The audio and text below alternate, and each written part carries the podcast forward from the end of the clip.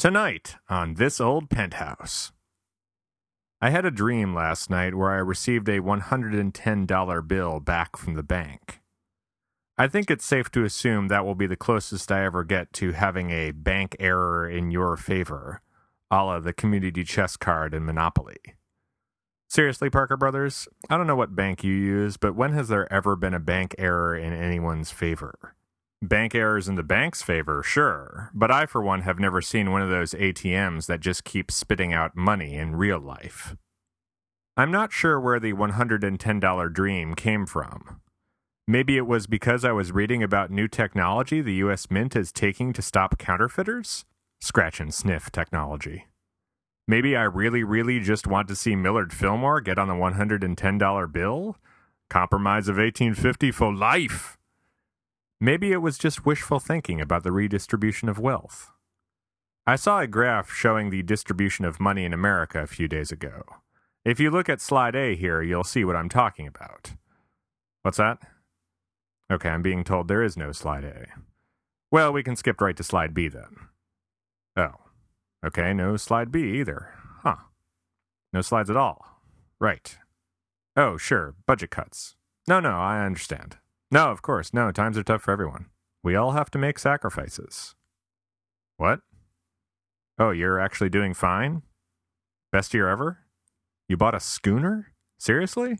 And got a huge tax return? Wow. Well, uh, yeah, cool. No, good for you, man. No, no, don't worry about it. I'll just describe the chart to them. No, it'll be fine. Yeah, yeah, catch you around. No, have fun in Tahoe. Take it easy. I hate that guy. Where was I? Oh, right, slide A. So, slide A visualizes the distribution of wealth in America. As you may have guessed, it's a little bleak. Notably, the top 5% of Americans own 72% of the wealth in America.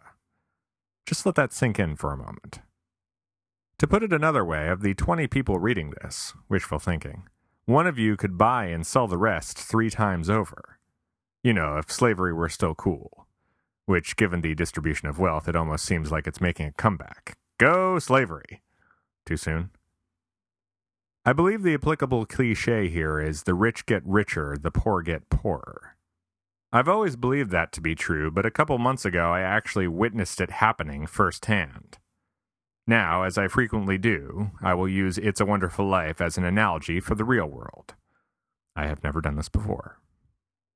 There's a scene in It's a Wonderful Life when Jimmy Stewart's character George Bailey is talking to old man Potter, Lionel Barrymore, Lionel, about a job.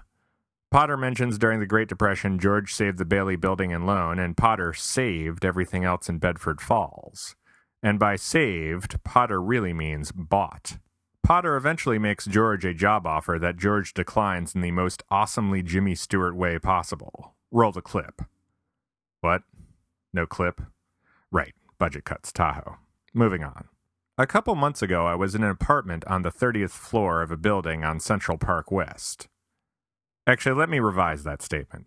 I was in an apartment, the 30th floor of a building on Central Park West. Much better. Anyway, I was getting the tour of the place from one of the nannies, because when you own an entire floor of a building overlooking Central Park, you also tend to be swimming in nannies. And we got to the kid's bedroom, which was enormous.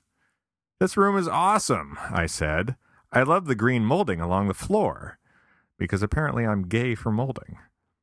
Yeah, it's nice. Too bad they're tearing it apart, the nanny said. The molding? No, not the molding. No, they're tearing apart the entire room. What? Yeah, they just bought the 29th floor. This room is going to become the main staircase. At that moment, I pooped my pants a little. Fortunately, we were in the kids' room and the nanny was there, so that was okay. Now, in my It's a Wonderful Life analogy, the people who own the 29th floor are the Bailey Building and Loan, and my friends on 30 are Old Man Potter. Only the people on 29 didn't turn down the job, Jimmy Stewart style. They took it. Granted, this is a ridiculous New York City example of the super mega rich becoming only slightly less mega rich to the super duper mega rich upstairs, but the point stands. I've seen a lot of absurd apartments during my time in New York. Entire floors owned, entire buildings owned, elevators that open directly into living rooms, teenagers with bedrooms bigger than apartments I've lived in, an in house library with one of those rolly ladders. You, you know the ones, they roll. I've seen live in cleaning maids with their own apartments inside other apartments, an apartment with a dojo inside of it for karate practice, another apartment where I actually lost track of how many bedrooms they had.